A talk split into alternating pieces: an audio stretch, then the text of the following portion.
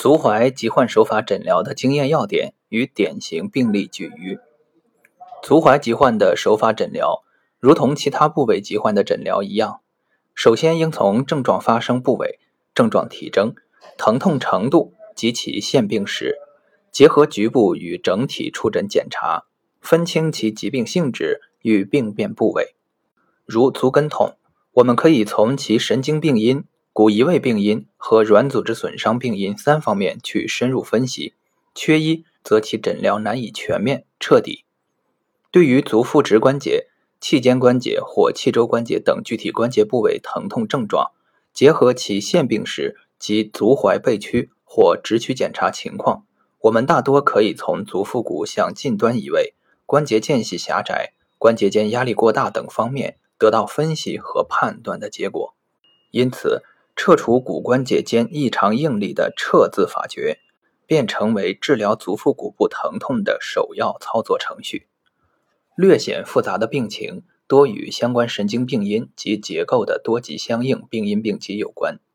足踝部软硬结构状态、足弓的高低，与膝髋、骨盆、腰底状态密切相关。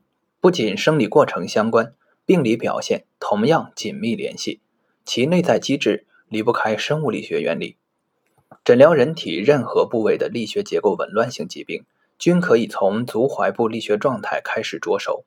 因此，足踝部的正骨诊疗虽为本书接近尾声的章节，然而足踝部力结构状态却是全身生物力学结构形成之起点所在。以足踝部为起点，从下向上顺序进行分析的重要性不能不知。足踝部与人体其他部位力学关系的内在规律，不能不去精心探索。即便是在无症状或症状轻微情况下，跟距骨内外旋、内外翻及足弓高低对膝关节的影响也是明显的，需要引起我们足够的关注。东方柔性正骨疗法希冀对人体筋骨结构的慎察细思，如环之无端，层层递进。病案一。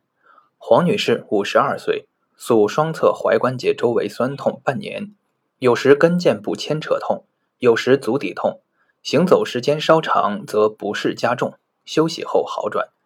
查双足踝皮色正常，无红肿发热，骨盆前倾角过大，腰底角过大，足弓高，双膝稍过深。印象：踝周软组织慢性损伤。手法治疗。端盆法纠正骨盆前倾角，使之减小；指推法及掌压法减小腰底角，指推法调小足弓。结果调整完毕，所有症状全部消失。分析：此病例为骨盆前倾角过大与高弓足之结构不相应所致。骨盆前倾角过大与高足弓为结构不相应，通常会导致膝部不适，以膝部不能伸直为体征表现。然而，该患者的膝部为稍过深，故为盆膝相应，而结构的不相应向下转移到踝部，也就是胫骨后仰与高弓足不相应，踝周软组织应力于此便会异常增大，以维系足踝结构稳定与功能发挥。时间既久，踝周软组织疲劳、慢性损伤出现，故出现踝周症状。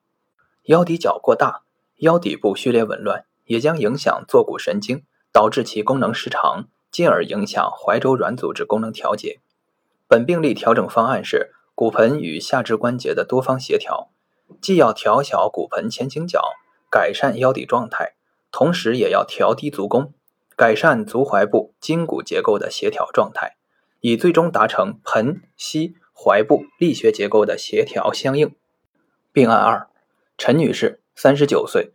诉左足根部疼痛两个月，晨起脚踏地时痛甚，活动后缓解，行走稍久左足跟也会疼痛。查左足跟骨底部前缘压痛一级，第五腰椎棘突左侧压痛一级，腰骶椎序列紊乱，骨盆旋转，左足弓较小。X 线片显示左足跟骨底部前缘骨赘形成，足弓扁平。印象左足跟痛。手法治疗：端盆法纠正骨盆悬移，指推法及掌压法纠正腰底序列。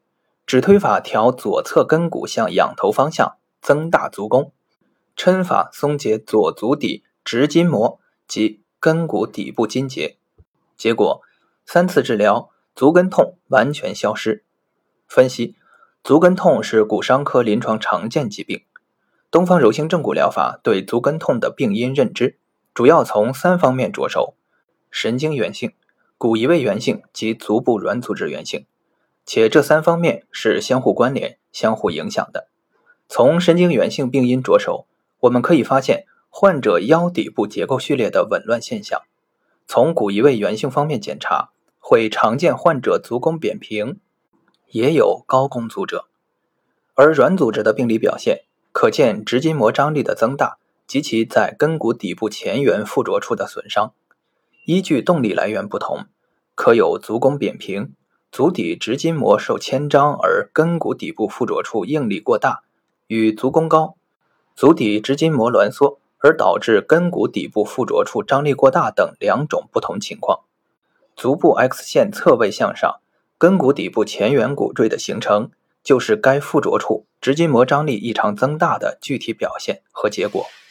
因此，足跟痛的治疗必须要从腰底部力学结构、足弓。及足底筋膜张力三方面着手进行检查调整。